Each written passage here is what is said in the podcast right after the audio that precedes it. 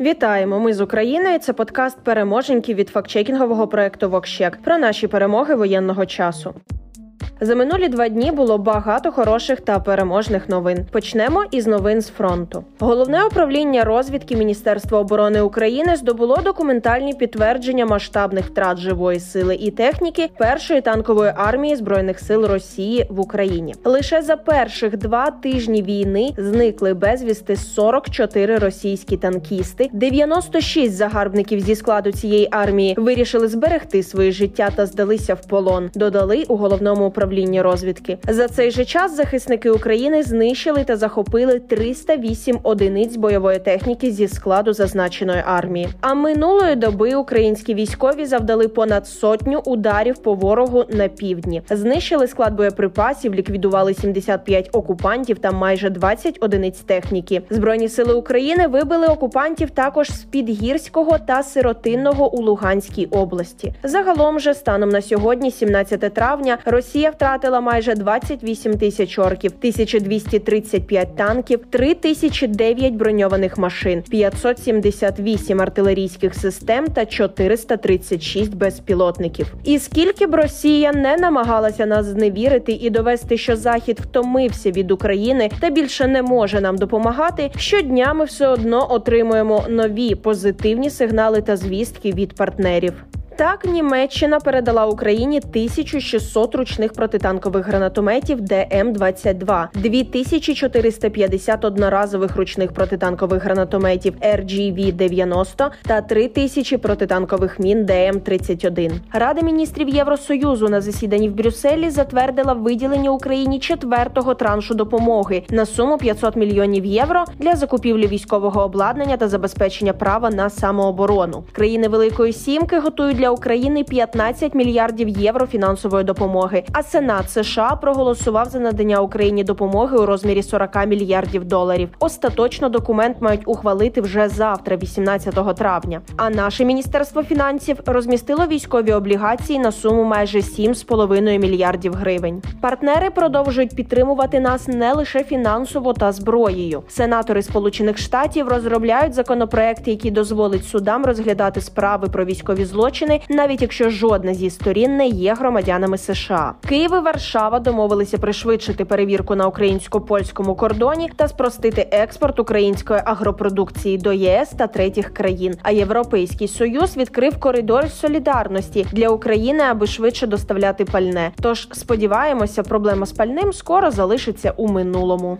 Гарні новини є не лише для України. Глава МЗС Швеції Ан Лінде підписала заявку на вступ до НАТО а парламент Фінляндії проголосував за подання заявки до НАТО. І тепер згадайте заяви Росії. Вона боялася, що НАТО, розширившись на територію України, створить загрозу для Росії. А тепер НАТО буде у Швеції та Фінляндії. Від кордонів останньої до російських Санкт-Петербургу та Мурманську близько 200 кілометрів. То що наступний превентивний удар Росія завдаватиме по Фінляндії? Чи все ж сміливості не вистачить? Отож, ця історія зайвий раз доводить, що всі заяви Росії про причини початку так званої спецоперації не більше ніж казус Беллі, тобто пустий формальний привід. Насправді ж Росія тупо хоче віджати наші території. На щастя, їй це не вдається. Тим часом з Росії продовжують виходити компанії. Сьогодні міжнародна консалтингова компанія McKinsey продала бізнес в Росії. До вересня нові власники мають змінити назву. А вчора, 16 травня, Макдональдс ухвалив рішення про повний вихід з Росії і також продасть свій бізнес. Там компанія продасть всі свої ресторани ресторани на Росії місцевому покупцеві. Але ці ресторани вже не матимуть бренду Макдональдс ні назви, ні логотипу, ні меню. Компанія водночас зберігатиме свої торгові марки в Росії. Цікаво, що Росія, як завжди, не злякалася виходу чергових компаній, і, наприклад, для Макдональдса придумала імпортозаміщення мережу фастфудів дядя Ваня. Літера В має дуже схожі риси із М у Макдональдс, але кого ж це турбує на Росії? Красти щось, навіть ім'я та бренд бренди це норма для росіян. Ще один кейс імпортозаміщення на Росії випустили аналоги Coca-Cola, Fanta та Sprite. Напої отримали назви Cola, Fancy та Street. Чесно, нам би дуже хотілося, щоб Coca-Cola та Макдональдс все ж судилися проти Росії за порушення прав на торгові марки. Але знову ж Росію такі порушення не турбують. Адже якщо можна порушувати всі закони війни та обстрілювати цивільні будівлі, депортувати українців, й взагалі оголошувати війну просто бо Росії так замайнулося,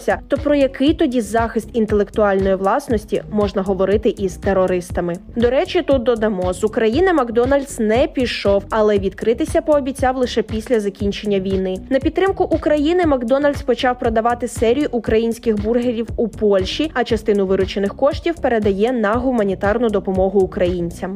Тим часом маємо ще перемоги у сферах IT. Український уклон запускає міжнародну франшизу. А міністр цифрової трансформації Михайло Федоров обговорив цифрові проекти з представниками Польщі та Словенії. Під час зустрічі представники трьох країн домовилися про нові спільні цифрові проекти, а саме взаємне визнання електронних підписів, запуск пілотного проекту із взаємного визнання цифрових документів. Спільно з Польщею та Словенією Україна стане однією з перших країн-учасників пілотного пілотного ID Wallet. Тож здається, у Польщі та Словенії скоро з'явиться своя дія, і заслуга у цьому лише України, яка перша у світі створила паспорт у телефоні та зрівняла його дію з фізичним документом. Триває і відновлення України. Посольство Ізраїлю в Україні відновило роботу в Києві. Посол Ізраїлю в Україні Михайло Бродський підняв ізраїльський прапор біля будівлі посольства. Також у Київській області відновлено водопостачання в усіх населених пунктах. Наразі тривають роботи з підключення до води окремих житлових будинків. В Ірпені вже на 96% відновили газопостачання. А у Харкові лише за один день вдалося підключити до електропостачання майже 5,5 тисяч мешканців міста. Також відновлюють постачання комунальних послуг у інших населених пунктах області. Ось такі новини. Добро, як завжди, перемагає зло. А ми з вірами у всі сили оборони України бажаємо вам тихої та спокійної ночі.